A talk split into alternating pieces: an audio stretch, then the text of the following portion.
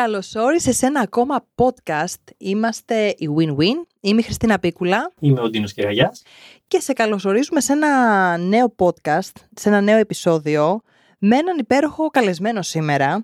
Ανατρεπτικό καλεσμένο. Έτσι, όντως θα έχουμε ένα καλεσμένο σήμερα που θα μας ανατρέψει πάρα πολλά πράγματα για πράγματα που νομίζαμε ότι ξέραμε και θα φωτίσει κάποια πλευρά έτσι, της ιστορίας διαφορετικά. Οπότε ας κάνουμε μια μικρή εισαγωγή πρωτού ξεκινήσουμε την πολύ ενδιαφέρουσα κουβέντα. Για πες μας λίγα πράγματα, Ντίνο. Μαζί μας έχουμε έναν άνθρωπο ο οποίος είναι αρχαιολόγος, είναι δόκτωρ αρχαιολογίας, ο Θεόδωρος Παπακώστας, γνωστός ως αρχαιοstoryteller. Ο άνθρωπος αυτός έχει φέρει τεράστια ανατροπή και επανάσταση σε αυτό που κάνει, καθώς το παρουσιάζει με ένα τελείως διαφορετικό και διασκεδαστικό τρόπο. Έχει μεγαλώσει στη Θεσσαλονίκη, έχει γεννηθεί εκεί. Είναι πτυχιούχος αρχαιολόγος από το Πανεπιστήμιο του Ρέντινγκ στη Βρετανία και έχει μεταπτυχιακό στην προϊστορική αρχαιολογία από το Πανεπιστήμιο του Νότιγχαμ. Επίσης έχει συμμετάσχει ενεργά σε ανασκαφές στην Ελλάδα και τη Βρετανία και έχει εργαστεί στο Αρχαιολογικό Μουσείο Θεσσαλονίκης και στην Αρχαιολογική Υπηρεσία του Κιλκής. Το κομμάτι λοιπόν αυτό του podcast τελειώνει και πάμε τώρα στο ψητό. Καταρχάς να σε καλωσορίσουμε, να σε ευχαριστήσουμε. Θοδωρή, ευχαριστούμε που είσαι στο Win-Win Podcast. Και... Καλησπέρα, εγώ ευχαριστώ που με καλέσατε. Θέλω τόσο πολύ να σας τρολάρω, αλλά επειδή προσπαθώ να το παίξω ευγενικός καλεσμένος, δεν θα το κάνω ακόμα. Θέλουμε να είσαι απλά ο εαυτός σου, όπως ανέβασα πριν από λίγο σε ένα story στο Instagram. Είπα θα μας πει πάρα πολλές ιστορίες και μάλλον αμαρτίες. Και αμαρτίες και ιστορίες. ε, Τραγωδίες και καλατσία το λένε στα ποντιακά που έχω και τέταρτο καταγωγή. Τέλεια. πολύ ανοιχτή στο τρολάρισμα. Εγώ το γουστάρω πάρα πολύ. Οπότε. Ε, Feel free. Βολάς. Ναι, ούτως ή άλλως θα το κάνει. Έτσι κι αλλιώς το editing είναι στα δικά μας χέρια, οπότε μπορούμε να σε κόψουμε όποτε θέλουμε. Σωστά. Α, μαν, δεν σκέφτηκα να κάνω κι εγώ re-record, να το κρατήσω κι εγώ. Σαν την ποιος το είχε κάνει, ο Μάικλ Τζάξον. Του κάνανε το κιμαντέρ και έκανε με δικές του κάμερες, τα τραβούσε όλα ξανά για να. Α, δεν το ξέρω. ναι, και έβγαλε μετά δικό του ντοκιμαντέρ που έλεγε Όχι, να κοιτάξτε, κοίτα τα κόψανε, τα άλλα τα κόψανε. Το ήξερα, αυτός από πριν. Μπράβο. Ουνάγκη, ουνάγκη λέγεται αυτό. Μπράβο, την επόμενη φορά το ξέρεις τώρα. Δεν νομίζω ότι προλαβαίνεις, οπότε έχουμε πάλι το πάνω χέρι. Έτσι. Ναι. Εντάξει, να σου πω κάτι όμως, επειδή λεγόμαστε win-win, θέλουμε να είσαι και εσύ κερδισμένος και υποσχόμαστε ότι θα βγάλουμε την καλύτερη σου πλευρά σε αυτό το podcast. Τέλεια. Λοιπόν, θέλουμε να ξεκινήσουμε με τις ανατροπές.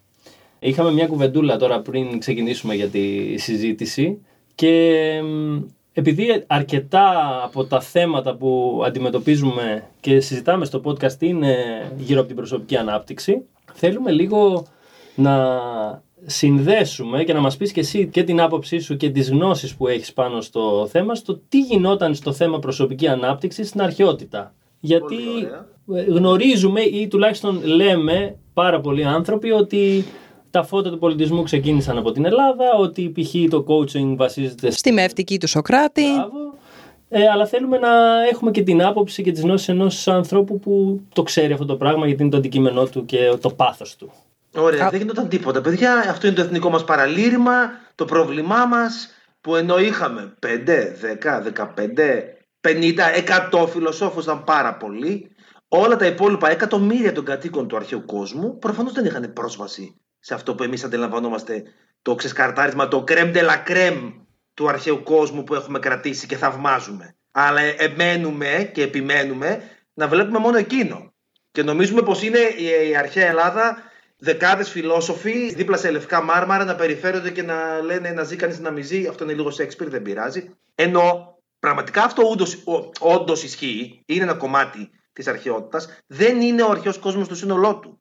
Κάθε άτομο στον αρχαίο κόσμο είχε πάρα πολλές προκλήσεις να αντιμετωπίσει. Ήταν αρκετά φοβικό και δυσιδέμον άνθρωπος ο καθένας. Και πώς να μην είναι, όταν ήταν η ζωή τους σε κίνδυνο, ότι έπρεπε να πάει στο χωράφι και αν τυχόν η θεή δεν ήταν ιδιαίτερα ευνοϊκή και είχε χαλάζει, είχε κακές καιρικές συνθήκες, παίζει να μην μπορούσε να ανθίσει εισοδιά και να πεθάνει όλο το χωριό.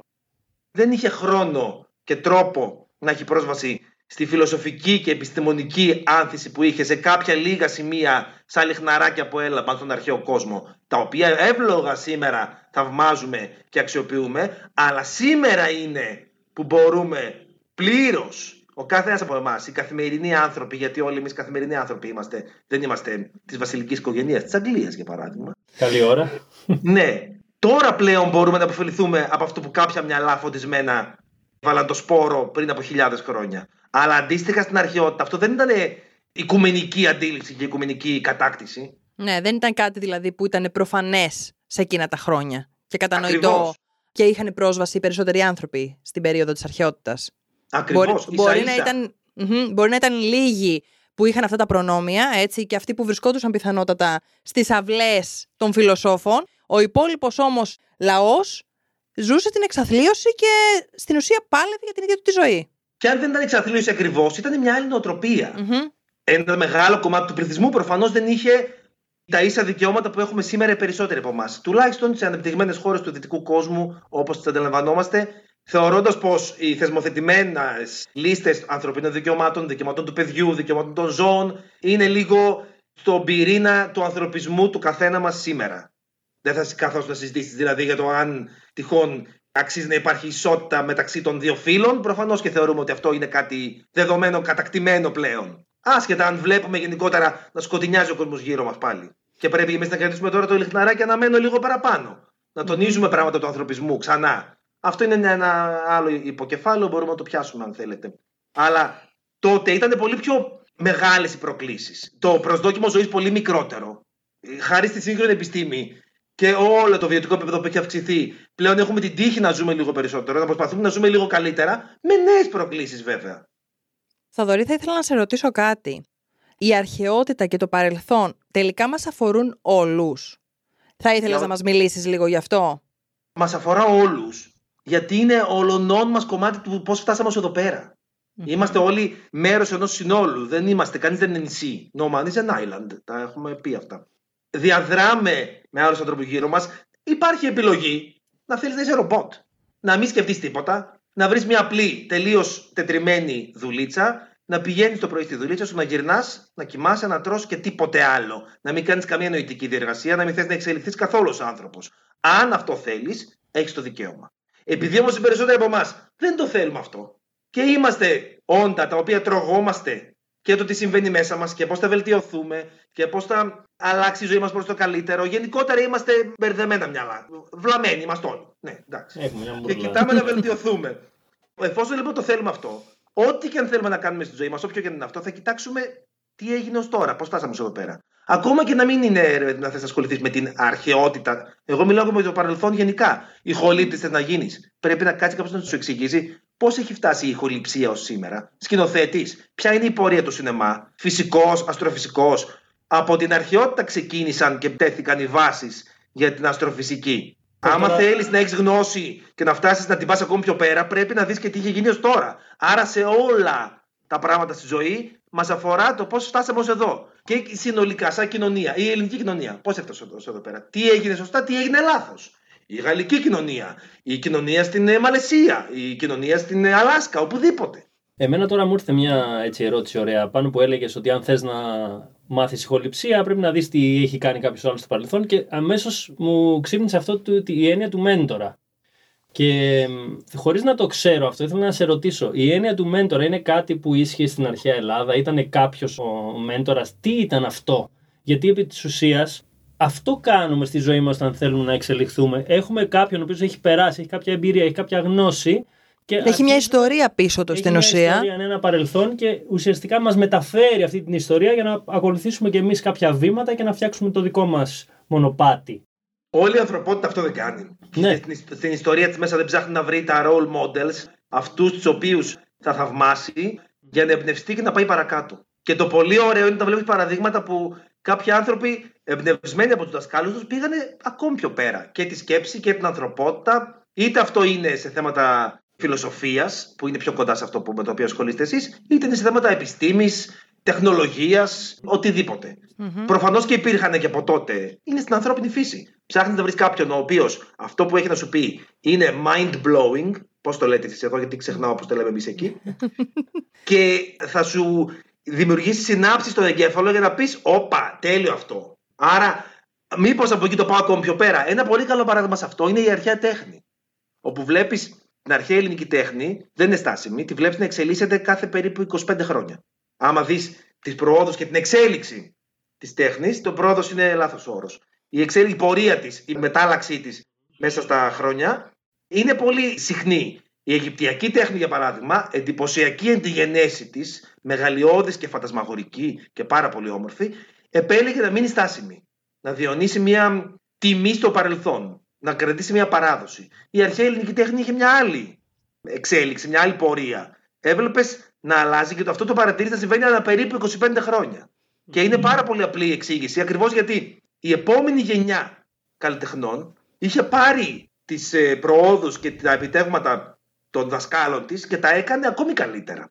Και μετά η επόμενη γενιά κάτι βελτίωσε. Παράδειγμα, ένα, τα χάματα ξεκίνησαν σαν ίσχυε γκουμούτσε. Να στέκονται κυβέρνα τα χέρια κολλημένα στον κορμό, τα πόδια το ένα λίγο πιο μπροστά για να μην γύρει το άγαλμα, να είναι το κέντρο βάρους λίγο καλύτερο. Κάποια γενιά αποφάσισε να ελευθερώσει τα χέρια από το άγαλμα. Κάποια άλλη γενιά αποφάσισε να αλλάξει λίγο τη στάση του σώματος. Και κατέληξε αυτό μέχρι τα ελληνιστικά χρόνια που είχε γίνει πλέον παγκόσμια η αρχαία ελληνική τέχνη, όπου γινόταν συμπλέγματα ολόκληρα μαχών, θεοί και δαίμονες με, με άλογα άρματα να τρέχουν, να κάνουν, να ράνουν.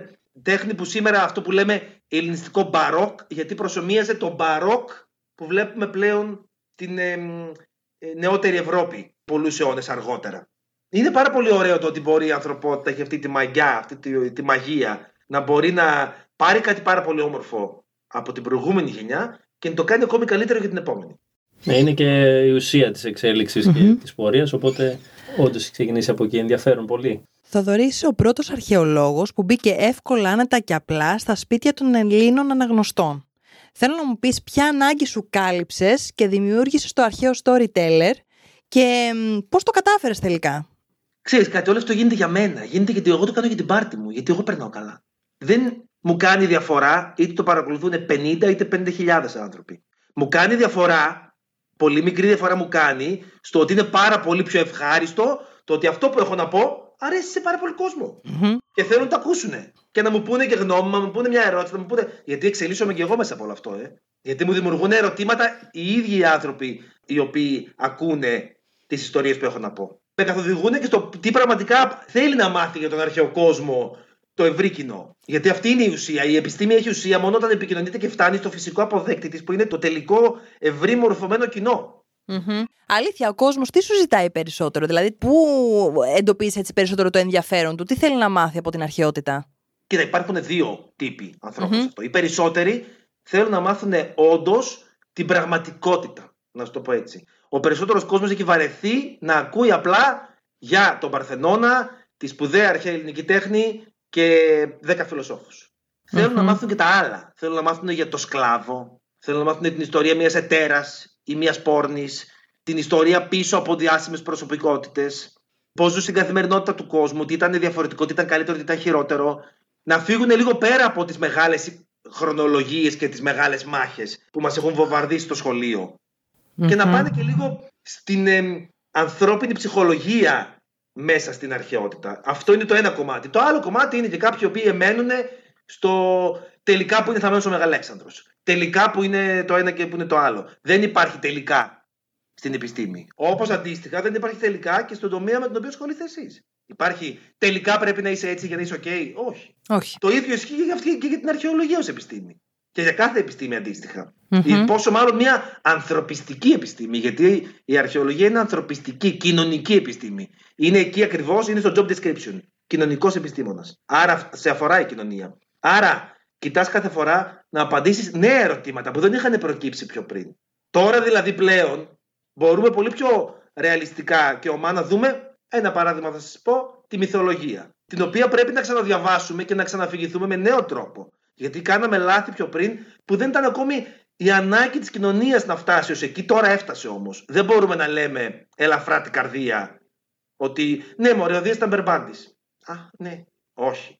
Οι ερωτικές συνευρέσεις χωρίς συνένεση έχουν πολύ συγκεκριμένη λέξη με την οποία περιγράφονται.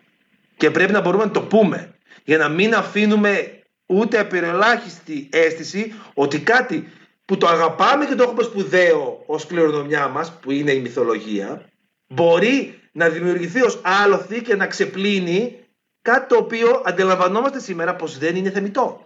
Γιατί έχουν συνδεθεί όλα αυτά με στερεότυπα της ουσίας που κρατούν ακόμα καλά δυστυχώς. Ωστόσο, είναι η ώρα να τα ξεσκεπάσουμε γιατί εξελισσόμαστε. Αυτό λες. Ακριβώς. Ακριβώς. Είναι πολύ στερεότυπο το ότι επιλέγουμε να κρατήσουμε την εικόνα της ήρας ως η κακιά πατημένη σύζυγος, η κακιά μητριά. Όχι. Ο ρόλος μιας γυναίκας η οποία αναλαμβάνει ενδεχομένως στη σύγχρονη ζωή να μπει σε μια πρωτίστως μονογονική οικογένεια και να γίνει μέλος της είναι πάρα πολύ σπουδαίος και είναι πάρα πολύ άδικο να το συνοψίζουμε στη λέξη μητριά και σε ό,τι μπορεί να σημαίνει αυτή η λέξη, πόσο είναι φορτισμένη αρνητικά για εμάς. Και αυτή η γυναίκα μπορεί να έχει χίλιους δυο λόγους να δοξαστεί και να τιμηθεί παρά να χαρακτηρίζεται στερεοτυπικά με κάτι τόσο αρνητικό. είναι ένα, έτσι, μια από τις μεγαλύτερες προκλήσεις στο κομμάτι της επιστήμης αρχαιολογίας, έτσι, το να μη μένω στο παρελθόν και στο κομμάτι των στερεοτύπων που δημιουργούν. Και... Ναι, ναι, ναι. Ντίνο, γιατί ε, ουσιαστικά γιατί σκάβουμε, Ντίνο, γιατί ψάχνουμε το παρελθόν. Για εμάς; Τον εαυτό μας ψάχνουμε μέσα στο χώμα. Και συνεχίζουμε και ψάχνουμε και το σκαλίζουμε, γιατί για εμάς. Εμάς αφορά. Ε, όλα είναι το κέντρο των πάντων ο άνθρωπος. Έτσι ακριβώς. Και όταν ε, καταφέρεις και δεις τελικά ποια είναι η αλήθεια, ανά περίοδο, από αυτό που μας περιγράφεις, μπορείς και προχωράς και εξελίσσεσαι.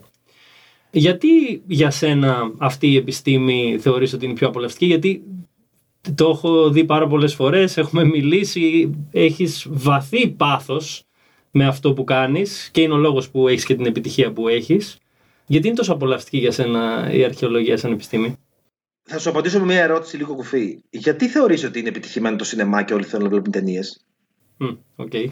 Γιατί προφανώς όλοι θέλουμε να ακούσουμε ιστορίες από την απαρχή της ανθρωπότητας. Το storytelling, το να φυγηθούμε και να φυγηθούμε και να ακούσουμε, να τυναχτεί το μυαλό μας από τη φαντασία μας, η ύπαρξή μας είναι κυρίως μέσα στο μυαλό μας. Ότι αντιλαμβανόμαστε περνάει μέσα από αυτό το άτομο το μοναδικό πράγμα στο σύμπαν το οποίο βάφτισε τον εαυτό του. Το μόνο πράγμα το οποίο διάλεξε το όνομά του είναι ο εγκέφαλός μας. Ο ανθρώπινος εγκέφαλος. Και όλα περνάνε από εκεί πέρα. Ο εγκέφαλος λοιπόν αυτός είναι τόσο μυστήριος και παράξενος, δεν τον ξέρω τόσο καλά όσο οι ειδικοί επιστήμονες, αλλά θέλει, γουστάρει, απολαμβάνει να ακούει ιστορίες, να ταξιδεύει, να φοβάται, να συγκινείται, να τονώνεται, να νιώθει περήφανος, να νιώθει προβληματισμένος και όλα αυτά, για παράδειγμα, τα ζούμε βλέποντας ταινίες. Θέλουμε να δούμε και λίγο το θρυλεράκι μα. Να νιώσουμε λίγο έτσι μια αγωνία, μια έξαψη. Θέλουμε να δούμε τη ρομαντική μας ταινία να συγκινηθούμε λίγο. Θέλουμε την περιπέτεια, να δούμε τη μάχη, το τέτοιο, τους Avengers, να πολεμάνε τους κακούς.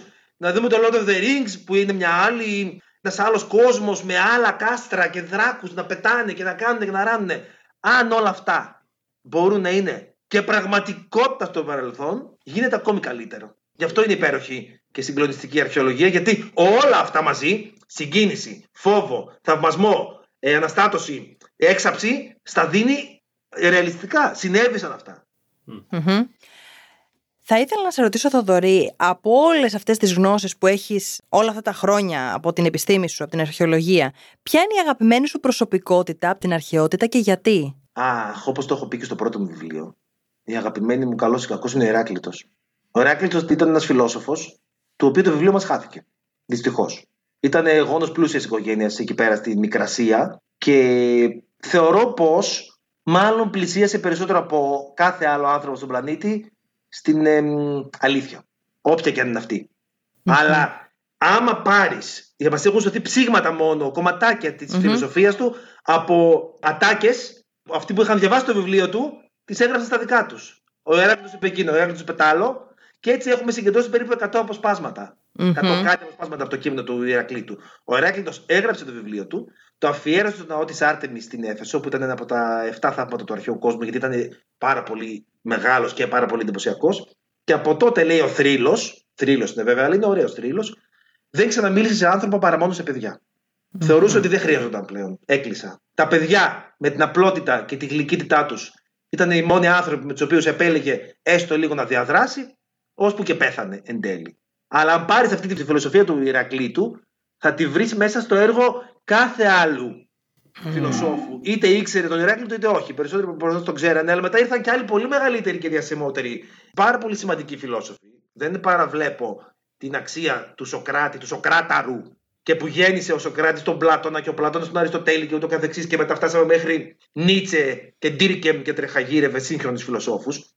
Αλλά θα βρεις φιλοσοφία του Ηρακλήτου από τον Κοέλο μέχρι το Hollywood. Μμμ. Και είναι μαγικό είναι όλο αυτό. Και θα ήθελα πραγματικά να μπορούσα να δω πραγματικά τι έγραψε αυτός ο άνθρωπος μέσα στο βιβλίο του και τι είχε στο μυαλό του. Πάρα πολύ ωραία. Και κάτι άλλο έτσι τώρα που σκέφτηκα, έτσι πώς μας τα λες έτσι τόσο ωραία, πραγματικά εγώ έχω χαθεί με το λόγο του Θοδωρή. Είναι πραγματικά σαν να τρέχει το μυαλό μου κάπου στην αρχαιότητα. Έχεις δει δικά σου χαρακτηριστικά σε κάποιες προσωπικότητες της αρχαιότητας, διαβάζοντας και παίρνοντας όλη αυτή τη γνώση και να πεις «Όπρε φίλε, αυτό είναι κάτι μου θυμίζει τώρα, εγώ βλέπω εδώ τον Παπακώστα μέσα σε αυτή την ε, προσωπικότητα». Το έχεις εντοπίσει κάπου; Θα σου πω τι έχω εντοπίσει. Όχι, δεν μπορώ να εντοπίσω τον Παπακώστα. Ούτε εγώ μπορώ να αποφασίσω να βρω τον Παπακώστα, ούτε εσύ την Πίκουλα, ούτε ο κύριος εκεί πέρα τον Κεχαγιά. Γιατί, Γιατί ζούμε τελείως διαφορετικά. Πώς μπορώ να ταυτιστώ εγώ με κάποιον ο οποίος δεν είχε ποτέ δει εικόνα αστικού τοπίου τη νύχτα. Να κάτσει να ακούσει μουσική στα ακουστικά του, ηλεκτρονική μουσική, με μουσικά όργανα που δεν υπήρχαν στην αρχαιότητα, και να ακούσει π.χ. Λουδοβίκο Εινάουτι, να ακούσει Έννοια, να ακούσει Μαργέτα Φαφούτη, να ακούσει οτιδήποτε ρε παιδί μου θέλεις να ακούσεις. Φίβο Δελιβοριά. Και να είσαι σε μια γέφυρα και να περνάνε από κάτω τα αυτοκίνητα και να βλέπεις τα κόκκινα φώτα των ε, ε, αυτοκινήτων μέσα στη νύχτα να σκίζουν το σκοτάδι και το δικό σου μυαλό να ταξιδεύει. Αυτή είναι μια πάρα πολύ οικία και όμορφη εικόνα για όλους μας. Είναι κάτι που είναι παντελώς άγνωστο για κάθε αρχαίο. Όπως δεν ξέρεις εσύ πώς ειναι να βγεις τη νύχτα από το σπίτι σου και να μην υπάρχει ούτε ίχνος φωτορύπανσης πουθενά στον πλανήτη και να βλέπεις από πάνω σου να κρέμεται ολόκληρος ο γαλαξίας, λες και είναι έτοιμος να τον πιάσεις σαν τσαμπιά στα φύλλα, να πιάσεις όλα τα άστρα του ουρανού που σήμερα δεν, δεν μπορούμε να τα δούμε. Ούτε εσύ έχεις τη μαγεία αυτής της εικόνας σαν βίωμα και δεν μπορείς να ταυτιστείς, ούτε ο άλλος έχει τη δική σου. Αυτό που μπορείς όμως να ταυτιστείς είναι οι βασικές ανθρώπινες ανάγκες και λειτουργίες νοητικές που μπορεί να συνέβαιναν. Όταν βλέπεις την αγάπη, τον πόνο και τη μοναξιά να υπάρχει σε ανθρώπους πριν από 2.000 χρόνια, καταλαβαίνεις πως τελικά λίγο πολύ όλε τις ίδιες ανάγκες έχουμε. Πέρα από τις βιολογικές μας ανάγκες, επίσης τρελαίνομαι, κάνω μια μικρή παρένθεση, με συγχωρείτε. Άμα ακούω, Α, έτσι είναι η ανθρώπινη φύση, έτσι ζούμε. Όντως, σήκω πήγαινε, ζήσει στα σπήλαια. Γιατί για το μεγαλύτερο διάστημα της ανθρώπινης παρουσίας στον πλανήτη, ο άνθρωπος ζούσε μες στα σπήλαια ή στα δέντρα. Η παλαιολιθική εποχή, πολύ πριν φτιάξει μόνιμη κατοικία και στέγη, πολύ πριν είχαν μάθει να καλλιεργεί τη γη, ήταν για ένα τεράστιο χρονικό διάστημα ο άνθρωπος, ήταν ένα τσικ πάνω από ζώο, πώς ζούσε. Εκείνη είναι η φύση σου. Την έσπασες στη φύση σου, βγήκες από αυτήν όμως. Ντύθηκες, έχτισες σπίτια, το ψωμάκι που τρως, που το θεωρείς κάτι ό,τι πιο ανθρώπινο να έχεις να φάσει λίγο ψωμί. Δεν είναι ανθρώπινο, δεν είναι στη φύση σου. Εσύ καλλιέργησες το σιτάρι, το ότριψες, το έκανες σε αλεύρι, το όψισες σε φούρνο που έχτισες εσύ που δεν υπήρχε, δάμασες στη φωτιά και το όψισες και βγήκε ψωμί. Άρα δεν, δεν μπορώ να ακούω δικαιολογίες για λανθασμένες νοοτροπίες ότι έτσι είναι η ανθρώπινη φύση. Όχι. Εμείς τη φτιάχνουμε. Αυτό που δεν φτιάχνουμε είναι τη βιολογία μας. Ναι. Πρέπει να τραφούμε, γιατί κατοικούμε σε ένα σώμα που θέλει τροφή και φροντίδα. Πρέπει να φροντίσουμε το σώμα μας. Έχουμε βιολογικέ ανάγκες. Θα πάμε και στην τουαλέτα μας, βρε παιδί μου. Θα πρέπει να κοιμηθούμε κιόλας. Και εκεί τελειώνει η ανθρώπινη φύση. Από εκεί και πέρα όλα τα υπόλοιπα είναι ανθρώπινη ψυχή. Επιλογή, μυαλό και ουσία. Και εκεί πέρα αυτό είναι οικουμενικό, υπάρχει σε όλη την ανθρωπότητα.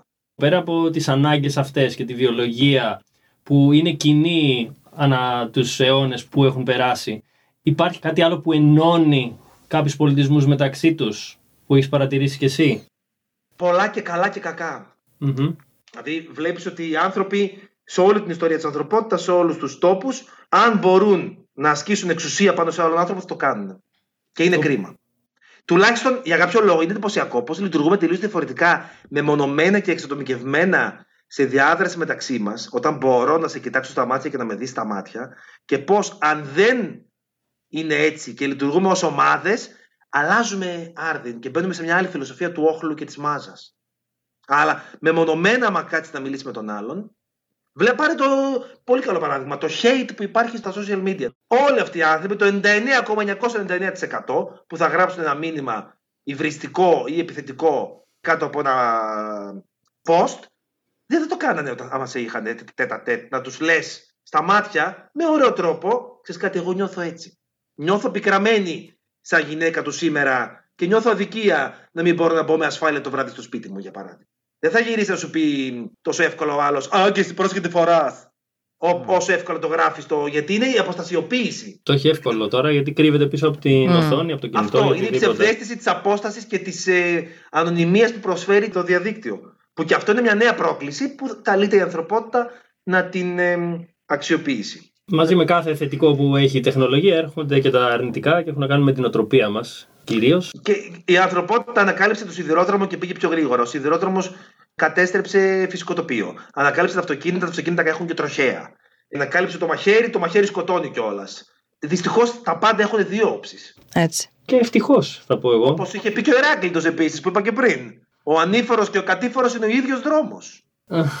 Για πες μερικά τώρα του Ηράκλειτου, γιατί ε, το μόνο που ξέρω εγώ, γιατί όντως δηλώνω κιόλας έτσι, όχι τόσο δυνατό στο κομμάτι της ιστορίας και της αρχαιολογίας και το έλεγα και στους ανθρώπους που ερχόντουσαν στον πάγκο, τώρα που είχαμε την έκθεση στο Ζάπιο, γιατί το δικό σου βιβλίο ήταν το πρώτο που διάβασα, που αφορούσε ουσιαστικά σε αυτό το θέμα και με βοήθησε γιατί αναφέρομαι στο χωράει όλη η αρχαιότητα στο Σανσέρ για όσους δεν το γνωρίζουν γιατί με τον τρόπο σου, με το χιούμορ σου έβαλες σε μια τάξη και σε μια χρονολογική σειρά ό,τι συνέβη στην αρχαιότητα και ήταν πολύ χρήσιμο για μένα. Οπότε με αφορμή αυτό θέλω να σε ρωτήσω, πες πέντε πράγματα ας πούμε, που θαυμάζεις πάρα πολύ που ανέφερε ο Ηράκλειτος. Γιατί το μόνο που ξέρω εγώ είναι τα πάντα ρει. Το ίδιο ξέρω κι εγώ, έτσι. Το οποίο δεν είναι δικό του. Α, ορίστε. ορίστε. Ε, σαν ατάκα συνοψίζει, είναι πολύ κοντά και ουσιώδες στη φιλοσοφία του Ηρακλείτου. Δεν το Ωραία. είπε ο ίδιος όμως. Είναι άλλου φιλοσόφου, ο οποίος απλά είπε ουσιαστικά αυτό που λέει ο Ηράκλειτος είναι τα πάντα ρει.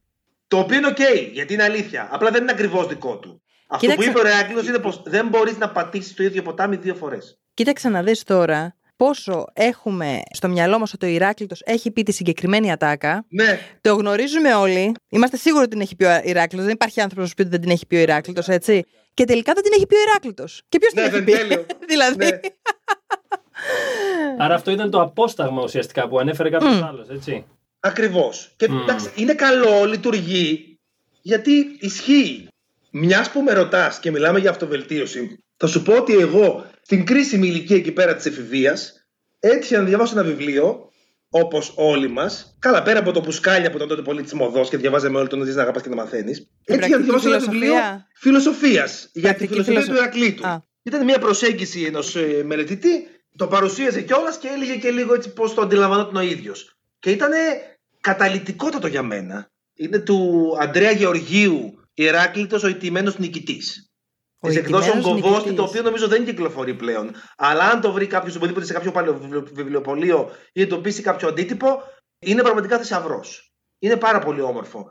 Και ουσιαστικά η φιλοσοφία του Ερακλήτου είναι ένας κάπως σχετικισμός, αλλά όχι πλήρης αποδομητικός υποκειμενισμός. Αλλά με τη λογική πως όλα είναι και λίγο πώς τα βλέπεις και πώς τοποθετήσεις στη ζωή. Ο ανήφορος και ο κατήφορος είναι ο ίδιος δρόμος. Τολμούσε να πει ότι ο Όμηρος και ο Ισίωδος που θαυμάζεται είναι για τις μπάτσες. Με τη λογική πως μην έχει συνδάλματα. Μην Μμμ. φτάνεις σε κάποιους ανθρώπους που απλά επειδή σου αρέσουν σαν καλλιτέχνες να τους κάνεις τόσο πια ήρωες και ίνταλμα και να ορίζουν τη ζωή σου αυτή. Φτιάξε τη δική σου, τα δικά σου ιδανικά. Αποδομούσε τις αυθεντίες δηλαδή, κάτι Ναι, τέτοιο. ναι, ναι, που ήταν πολύ πρωτοποριακό για εκείνη την εποχή. Και πάλι βέβαια το ότι υπήρχε η δυνατότητα στις αρχαίες Ελλάδες, τις λέω επίτηδες στο πληθυντικό, γιατί δεν είναι μία, είναι πολλές.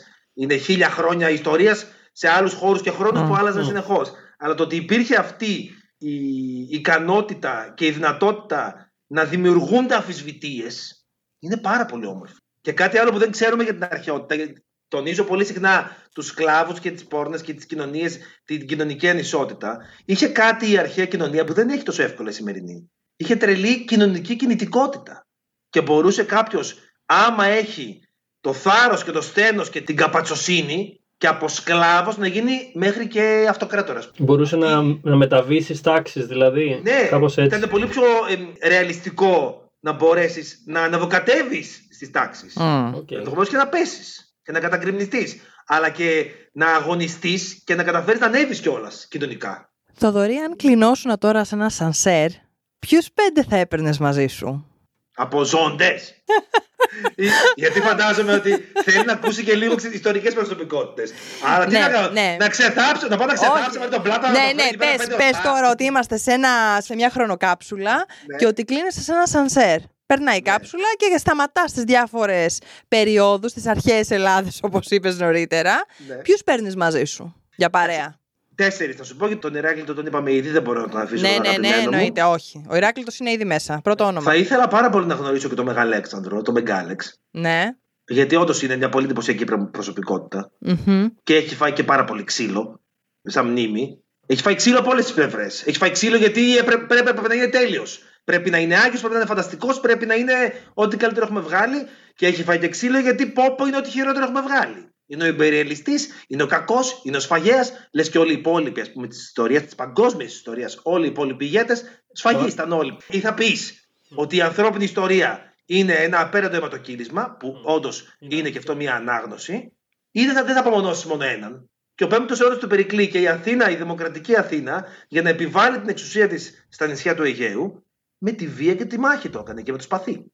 Έτσι, Και γιατί- ενδεχομένως, αν κάτσει να μετρήσεις, σκότωσε πολύ περισσότερου η δημοκρατική Αθήνα μέσα στα χρόνια που έζησε, που υπήρχε, παρά ο Μεγαλέξανδρος μέσα σε 13 χρόνια που του πήρε να κάνει την εκστρατεία του. Γιατί πιστεύεις ότι μπαίνουμε σε αυτό το τρυπάκι να ωρεοποιήσουμε τα πάντα και να πούμε ότι όλα ήταν υπέροχα, καλά; Υπάρχει κάποιο συλλογικό πιστεύω που έχει δημιουργηθεί στους Έλληνες; Ξεκάθαρα, ξεκάθαρα. Ε, Ανήκει όλο στο σύμπλεγμα που έχουμε και που μας έχει δημιουργηθεί ως ένα βαθμό και εύλογα αλλά και παράλογα, στον 20ο αιώνα κυρίως, του πώς θα χτίσουμε το εθνικό αφήγημα, ούτως ώστε να, να το κάνουμε να μας τονώσει, να μας ενώσει και να μας ε, υπερτονώσει όμως. Μμ. Είναι λάθος αυτό το εθνικό αφήγημα. Έχει να τονώσει δηλαδή το ego, έτσι. Κυρίως. Ναι, αυτό κάνει εν τέλει. Τονώνει το ego. Γιατί η ανθρωπότητα δεν είναι μόνο ηρωική. Και γι' αυτό μας είναι τόσο δύσκολο να αποδεχτούμε ότι το παρελθόν μας έχει και φως και σκοτάδι. Αυτό λέω εγώ. Δες τα όλα. Δες όλα τα χρώματα του ουράνιου τόξου που υπάρχουν στην ανθρώπινη παρουσία στον πλανήτη. Όπως και τώρα, έτσι και τότε θα υπήρχε και ο πρωτοστάτης, ο σπουδαίος, ο, ο νους, θα υπήρχε και ο μικροαπατεώνας, θα υπήρχε και ο δειλός, Μμ. θα υπήρχε και ο βαριεστημένος, θα υπήρχε και ο, και Ο οροσκόπος, Τεμπέλης, ναι. ο τεμπέλης, ο κακός πολιτικός, όλοι. Άρα δεν έχει νόημα να το δεις. Είναι πολύ στενόμυαλο να δεις την αρχαιότητα σαν απλά μια πηγή έμπνευσης. Μμ. Με, ε, είναι μια πηγή θαυμασμού κυρίως. Δεν είναι έμπνευση. Έμπνευση είναι να κάτσω να την ψάξω και να το πάω πιο πέρα. Αλλά το εθνικό μας αφήγημα το έχουμε αναγάγει σε ένα ε, σύμπλεγμα. Ήμασταν ήρωες και ήμασταν και θύματα και πω πώ μας φέρθηκαν όλοι. Λες και μας χρωστούσε, ας πούμε, κάπου. Και εμείς ναι, που τους κατεβάσαμε από τα κλαδιά. ναι. Επίσης, γι' αυτό και μας είναι δύσκολο να δεχτούμε. Και όταν λέω ότι η αρχαία Ελλάδα εμπνεύστηκε πάρα πολύ για την τέχνη μέσω της Αιγύπτου και εμπνεύστηκε πάρα πολύ για την ε, επιστήμη μέσω της Βαβυλώνας ή πήρε το αλφάβητο από το φοινικικό αλφάβητο, τρελαίνονται. Γιατί από το φοινικικό αλφάβητο; Γιατί τις σε πειράζει. Δικό μας ήταν. Τι ξέρεις. σε πειράζει. τι σε πειράζει. Γιατί; Γιατί το φοινικικό αλφάβητο είναι σημητικό. Και γιατί έχουμε αιώνες αντισημιτισμού στο δυτικό κόσμο που ακόμα ξέρεις, υπάρχει ένα ψήγμα. Άμα το το πει όμω το άλλο, ότι ξέρεις τι χαλάρωσε. Δεν υπάρχει λόγος να αγχώνεσαι. Δεν αλλάζει το μεγαλείο του ελληνικού αλφαβήτου, που ήταν το πρώτο αλφάβητο το οποίο απεικόνισε με ένα σύμβολο κάθε ήχο της ανθρώπινης λαλιάς. Το φοινικικό αλφάβητο δεν το είχε αυτό, δεν είχε φωνήεντα. Ήταν σχεδόν πρώτο αλφάβητο. Και ήρθε το ελληνικό που έκανε αυτή τη μαγιά. Και πρώτη φορά μπορούσε με 24 γράμματα να απεικονιστεί όλη η ανθρώπινη λαλιά. Ό,τι και αν κατέβαζε η κλάβα σου. Είναι μαγικό αυτό. Αλλά το ότι εμπνεύστηκε και προήλθε από κάτι άλλο δεν σου κάνει διαφορά. Είναι αυτό που λέγαμε στην αρχή, ότι έτσι είναι η εξέλιξη, αυτό που γινόταν και με την τέχνη κάθε 25 χρόνια που έλεγες. Το ίδιο πράγμα. Είναι ουσιαστικά ήρθε από άλλο πολιτισμό, θέμα του αλφαβήτου. Ακριβώς. Εφόσον εξελίσσει, μια χαρά είναι. Τώρα, ποιον άλλο θα έπαιρνα μαζί μου, θα έπαιρνα τον Αλκιβιάδη.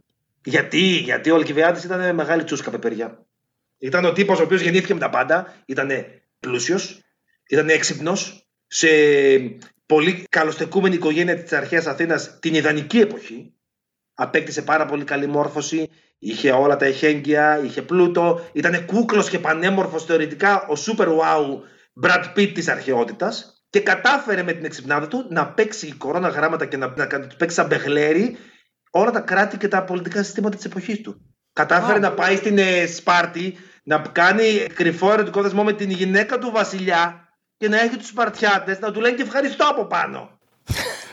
Δηλαδή είναι genius. Προφανώς και ήταν λίγο ε, ξέρεις, ε, επιτίδιος άνθρωπο. Μμ. Αλλά και μόνο και μόνο για να δω πώς πραγματικά είναι ένας τόσο πονηρός και έξυπνος άνθρωπος ταυτόχρονα και πονηρός και έξυπνος και πλούσιος και όμορφος και ιδανικός θα ήθελα να τον δω από κοντά, να δω να έχω έστω λίγο, λίγο διάδραση μαζί του. Ωραία. Άρα έχουμε μέχρι τώρα Ηράκλειτο, Αλεξάνδρο the Great και Αλκιβιάδη. Άλλος ένας. Ρίξε και το Σοκράτη μέσα. Έτσι, έλα τώρα, γιατί θα με στεναχωρούσες αν δεν έβαλε το Έμα, Σοκράτη. Ναι. Με- που με τον ε, Αλκιβιάδη εξάλλου ήταν και φιλαράκια. Και Ναι. ξέρεις ότι ο Αλκιβιάδης έφυγε με τον καημό ότι δεν Ναι. μπόρεσε να αποπλανήσει το Σοκράτη. Να τα τα τζούσι. Έτσι. Γιατί όλοι τον θέλαν τον Αλκιβιάδη. Όλοι. Ήταν ο πιο περιζήτητος γκόμενος στην αρχαία Αθήνα. Δεν ξέρω αν κάνει να πούμε τη λέξη γκόμενος. Δεν ξέρω τι κοινά έχετε και. Κάνει, αν- Κάνει και παρά. Ωραία. και ο Αλκιβιάδης έπαθε κοκομπλόκο με το μυαλό και την εξυπνάδα του Σοκράτη. Ο οποίος, όπως ξέρετε, παρεμιωδώ ήταν πάρα πολύ άσχημος. Μμ. Ναι.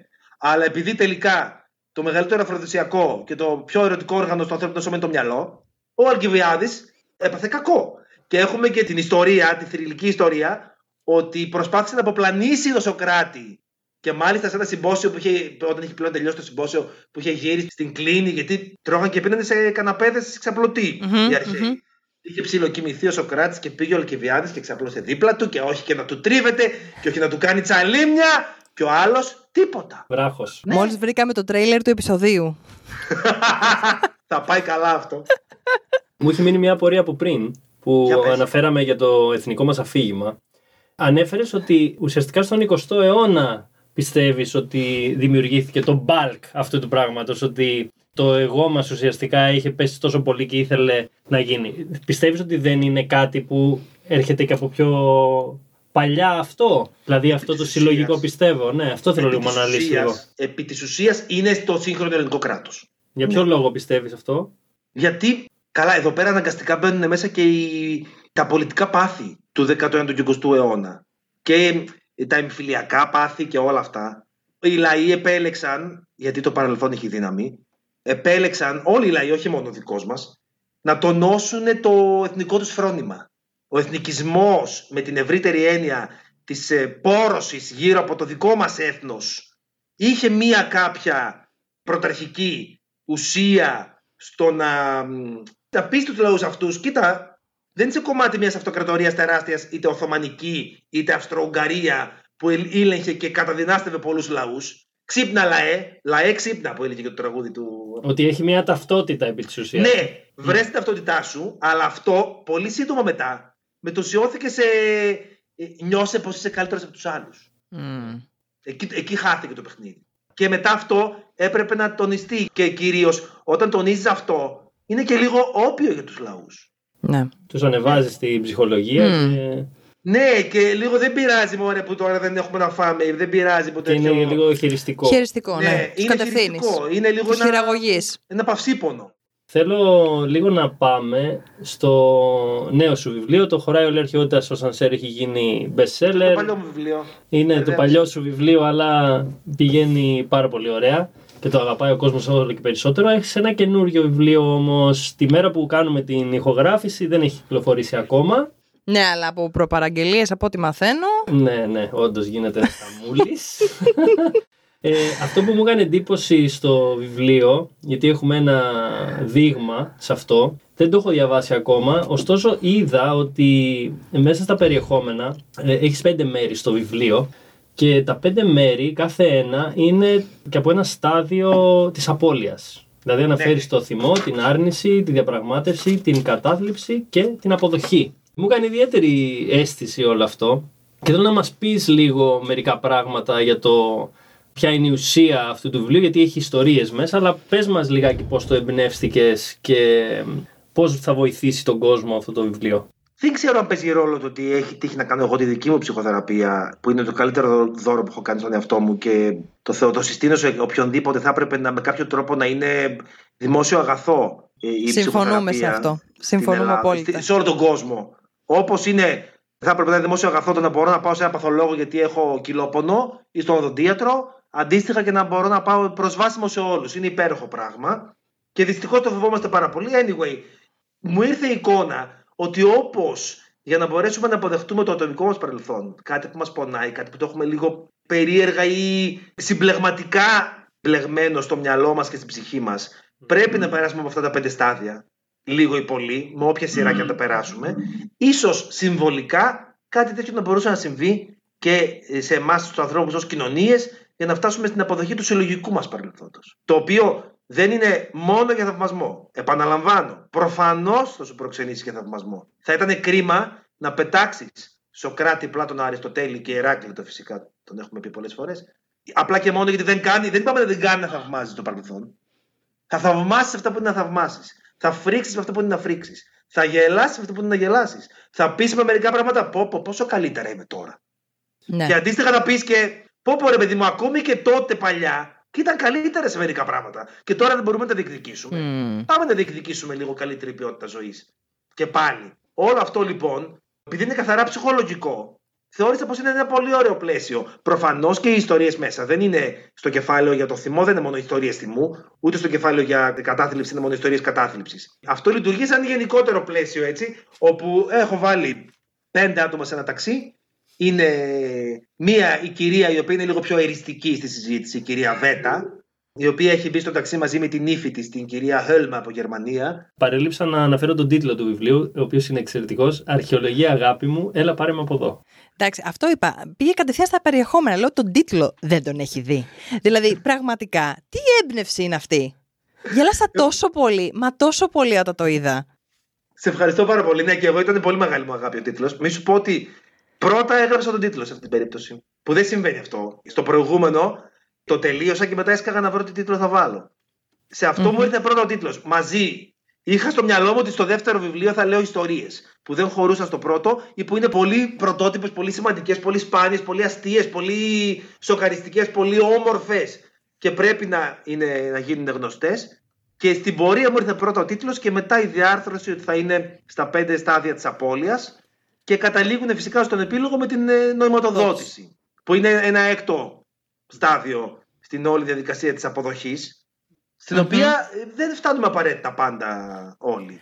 Αυτό ήθελα να σου πω, σύμφωνα με την προσωπική σου εμπειρία, με τα χρόνια ψυχοθεραπείας που έχεις κάνει, από όλα τα στάδια που έχεις αναφέρει και πιθανότατα από κάποιες απώλειες που είχες στη ζωή σου, βλέπεις κοινά σημεία στα πράγματα που σε δυσκόλεψαν εσένα κατά τη διάρκεια της ψυχοθεραπείας; Με τα περιεχόμενα του βιβλίου. Δηλαδή δυσκολεύτηκε σε κάποιο κεφάλαιο παραπάνω όταν το έγραφες; Υπήρχε αυτό; Προφανώς και βάζουμε τον εαυτό μας μέσα σε κάθε κείμενο και επειδή οι χαρακτήρες που γράφω πηγάζουν από το μυαλό μου. Οι επιβάτες του ταξί, οι ιστορίες είναι όλες αυθεντικές από την αρχαιότητα. Αλλά όλα αυτά δένονται με, με μια αφήγηση που συμβαίνει μέσα σε ένα ταξί ανάμεσα σε ανθρώπους διαφορετικών φύλων και ηλικιών. Ωραία. Προφανώς επειδή εγώ, ανακαλύπτοντας με την ψυχοθεραπεία μου, πως έχω μια τάση κάθε αρνητικό συνέστημα να το ερμηνεύω, να το μεταφράζω ως θυμό. Γι' αυτό και συνέχεια ξυνίζω και κακοκαιράνω. Άρα και τη θλίψη θυμό θα την α- αναγνωρίσω και τη στεναχώρια θυμό θα την αναγνωρίσω και το φόβο θα την αναγνωρίσω ως θυμό. Εγώ, σαν Θόδωρος. Άλλος αντίστοιχα, μπορεί ο Ντίνος το θυμό να το με- μεταφράζει ως φόβο. Δεν τα μεταφράζει όλο ως φόβο, ανάλογα με το κα- καταλαβαίνετε. Είσαι και πώς πάει. ψυχολόγος. όχι, όχι, μεταφέρω ε, τη- τη- Όντως τη- ισχύει αυτό σε μένα πάντως. Έχεις δίκιο. την εμπειρία της ψυχοθεραπείας μου.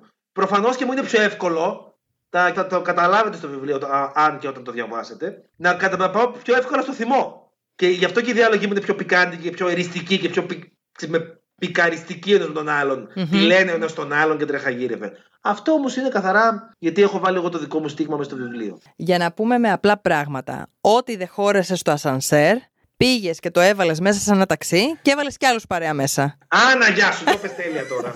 Παιδιά, αυτό είναι το zoom in, να ξέρετε, του βιβλίου. Μπείτε να παραγγείλετε όσοι δεν το έχετε παραγγείλει, γιατί να σου πω κάτι, γυρίζουμε τώρα το επεισόδιο που είναι 21 Σεπτεμβρίου. Όταν θα το ανεβάσουμε το επεισόδιο που είναι- θα είναι ένα μήνα μετά, Παραπάνω. μπορεί να είσαι ήδη best seller, ε, Θεοδωρή θα, Παπακώστα. κυκλοφορεί, θα κυκλοφορεί ήδη στα βιβλιοπολία. Έτσι, έτσι. Θα κυκλοφορήσει. Ευχόμαστε λοιπόν να κάνουμε ένα εξαιρετικό ποδαρικό. μακάρι, μακάρι. Εγώ το περιγράφω αλλιώς. Το πρώτο βιβλίο ήρθε για να βάλει τάξη. Μμμ. και να σου ξεκαθαρίσει στο μυαλό σου όλη την αρχαιότητα. Το δεύτερο βιβλίο έρχεται εκεί που το πρώτο έβαλε τάξη και κάνει πάρτι. Και τα κάνει όλα Λίμπα. συμπουρ- συμπούρμπουλο. Λίμπα. Έτσι. Εγώ πραγματικά θέλω να σε ευχαριστήσω, γιατί μου έβαλες πραγματικά τη σκέψη μου σε μια τάξη. Ξέρεις, στο σχολείο, η τελευταία επαφή που είχαμε την αρχαία Ελλάδα και τους πολιτισμούς και και και, ήταν από τα σχολικά χρόνια. Έκτοτε δεν έχω διαβάσει κάποιο αντίστοιχο βιβλίο. Και τώρα ήταν ένα ξεκαθάρισμα. Δηλαδή έλεγα, Α, άρχισα να συνδέω πράγματα και καταστάσεις, προσωπικότητες και όλα είχαν μια ροή. Και σκέφτομαι, πόσο πιο εύκολα, πιο απλά και πιο αποτελεσματικά θα ήταν αν κάποια πράγματα μας τα έλεγαν με έναν τρόπο διαφορετικό στο σχολείο.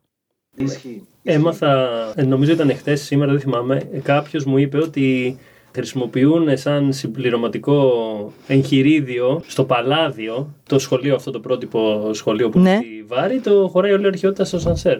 Δεν είναι Τέλεια. μόνο αυτό. Είναι συγκλονιστικό και είναι πολύ έξυπνο και όντως ωφέλιμο και μπράβο πραγματικά για αυτό το πράγμα γιατί έχει ουσία. Με ενημέρωσαν ήδη ότι σε ιδιωτικά σχολεία και σε δημόσια, αλλά σε ιδιωτικά σχολεία Θεσσαλονίκης και Αθήνας το έχουν στην προτινόμενη βιβλιογραφία από την αρχή της χρονιάς για να το Ορίστε. πάρουν οι γονείς στα παιδιά. Τα δημόσια προφανώς δεν μπορούν να κάνουν κάτι τέτοιο, αλλά πολλοί, πάρα πολλοί δάσκαλοι και καθηγητές μου στέλνουν ότι χρησιμοποιούν είτε με φωτοτυπίες είτε με παίρνουν Ναι. κείμενα και τα χρησιμοποιούν στο, μες στην τάξη και είναι τεράστια χαρά και τιμή και απόλαυση για μένα όλο αυτό. Και τεράστια επιτυχία. Είναι μεγάλη επιτυχία για μένα, έτσι όπως το βλέπω σαν εξωτερικός παράγοντας, να δοκιμάζουν και κάτι διαφορετικό στο εκπαιδευτικό σύστημα. Έτσι, έναν τρόπο που θα είναι πιο εύκολος για τα παιδιά, πιο χαρούμενος, γιατί είναι πολύ χαρούμενα τα κείμενα και παίρνεις και την ουσία.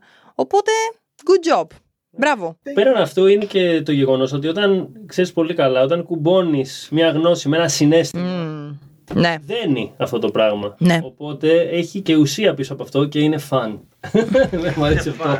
είναι φαν που λέγαμε στο χωριό. Λοιπόν, τα καλύψαμε όλα. Κάπως εδώ μάλλον θα χρειαστεί να μαζέψουμε λίγο όλα όσα έχουμε πει. Δεν Να- καλύψαμε τίποτα. Ε, Απλά σιγά θα που μπορούσαμε να καλύψαμε. κάνουμε πέντε ώρες να μιλάμε, ναι. Να σε ευχαριστήσουμε πάρα πολύ για τη συντροφιά που μας κράτησες, για τις γνώσεις που μας έδωσες, για τις διευκρινήσεις. Εμένα ουσιαστικά σε πολλά πράγματα μου έριξες φως εκεί που υπήρχε σκοτάδι. Και μ, θες να μας πεις αν έχεις ε, μελλοντικά κάποια σχέδια, άλλα, κάποια πράγματα στο μυαλό σου που θα κάνεις και μ, θες να τα ανακοινώσεις, να τα πεις στον κόσμο; Αυτό που μπορώ να πω είναι πως ε, ε, αυτή την περίοδο ασχολούμαι αρκετά με τις μεταφράσεις του πρώτου βιβλίου «Χωράει όλη η αρχαιότητα στο Σανσέρ» στο εξωτερικό. Σήμερα Τέλεια. έλαβα στα χέρια μου και τα αντίτυπα της Ολλανδικής έκδοσης. Μπράβο. Έρχεται και η Πολωνική και ακολουθούν ε, ε, Αγγλική, Γαλλική, Γερμανική, Ιταλική, Σερβική, Κινέζικη, Κορεατική, Βραζιλιανική και πολλές άλλες. Αυτό, το ότι το πρώτο κατάφερε και βγήκε και σε audiobook. Το οποίο Εξαιρετικό. Ήταν πάρα πολύ δύσκολο για μένα γιατί όπως βλέπετε δεν μιλάω και καθαρά και έπρεπε να το κάνω χωρίς σαρδάμ όλο το βιβλίο. Αλλά το κατάφερα για κάποιον που θέλει με προβλήματα όρασης να μπορεί να το Ναι, ναι. ακούσει το βιβλίο. Πολύ σημαντικό. Εξαιρετικό. Και τώρα οδεύουμε με το καλό να στηρίξουμε το δεύτερο που επειδή είναι το καινούριο το αγαπάω λίγο περισσότερο. Καταλαβαίνετε, είναι το καινούριο κοσκινάκι μου και πού να σε κρεμάσω. ναι. Μάλλον ε, η αρχαιότητα στο ασανσέρ, χωράει όλη η αρχαιότητα στο ασανσέρ, είναι η αγάπη. Αλλά τώρα έχουμε εδώ καινούριο έρωτα, μάλλον με την ε, αρχαιολογία αγάπη μου, αλλά πάρε με από εδώ. Έτσι, καινούριος έρο πιάνεται, παλιό δεν λησμονάται, λέει βέβαια η παροιμία. Θεόδωρη Παπακώστα, ευχαριστούμε πάρα πολύ για την τιμή και τη χαρά να σε φιλοξενήσουμε στο Win-Win Podcast. Ήταν όλη η τιμή και η χαρά δική μου, παιδιά, γιατί είστε υπέροχοι. Δεν περίμενα να περάσω τόσο ωραία. Σχεδόν στεναχωριέμαι που φεύγω. Ε, όχι, άμα ασθενοχωρήσει, κάτσε να σε τροτάρουμε κάτι. Ε, ευχαριστούμε, σε παρακολουθούμε, θα σε παρακολουθούμε και θα ανανεώσουμε το ραντεβού μας για να συζητήσουμε και άλλα πράγματα αφού δεν μας φτάνει η ώρα. Εδώ δεν χώρεσε η αρχαιότητα στο ασανσέρ. Δεν θα χωρέσει στο ταξί. Πού να χωρέσει σε μία ώρα Ε, podcast; οπότε θα κάνουμε και άλλο επεισόδιο εφόσον πέρασε και εσύ καλά για να πούμε και άλλα πράγματα στη συνέχεια. Βεβαίως, όποτε θέλετε, εδώ είμαι εγώ. Ευχαριστούμε πάρα πολύ. Να σε καλά, ε, ευχαριστούμε τους ακροατές του Win-Win. Ντίνο, ευχαριστώ πάρα πολύ. Τα λέμε στο επόμενο επεισόδιο. Τα λέμε.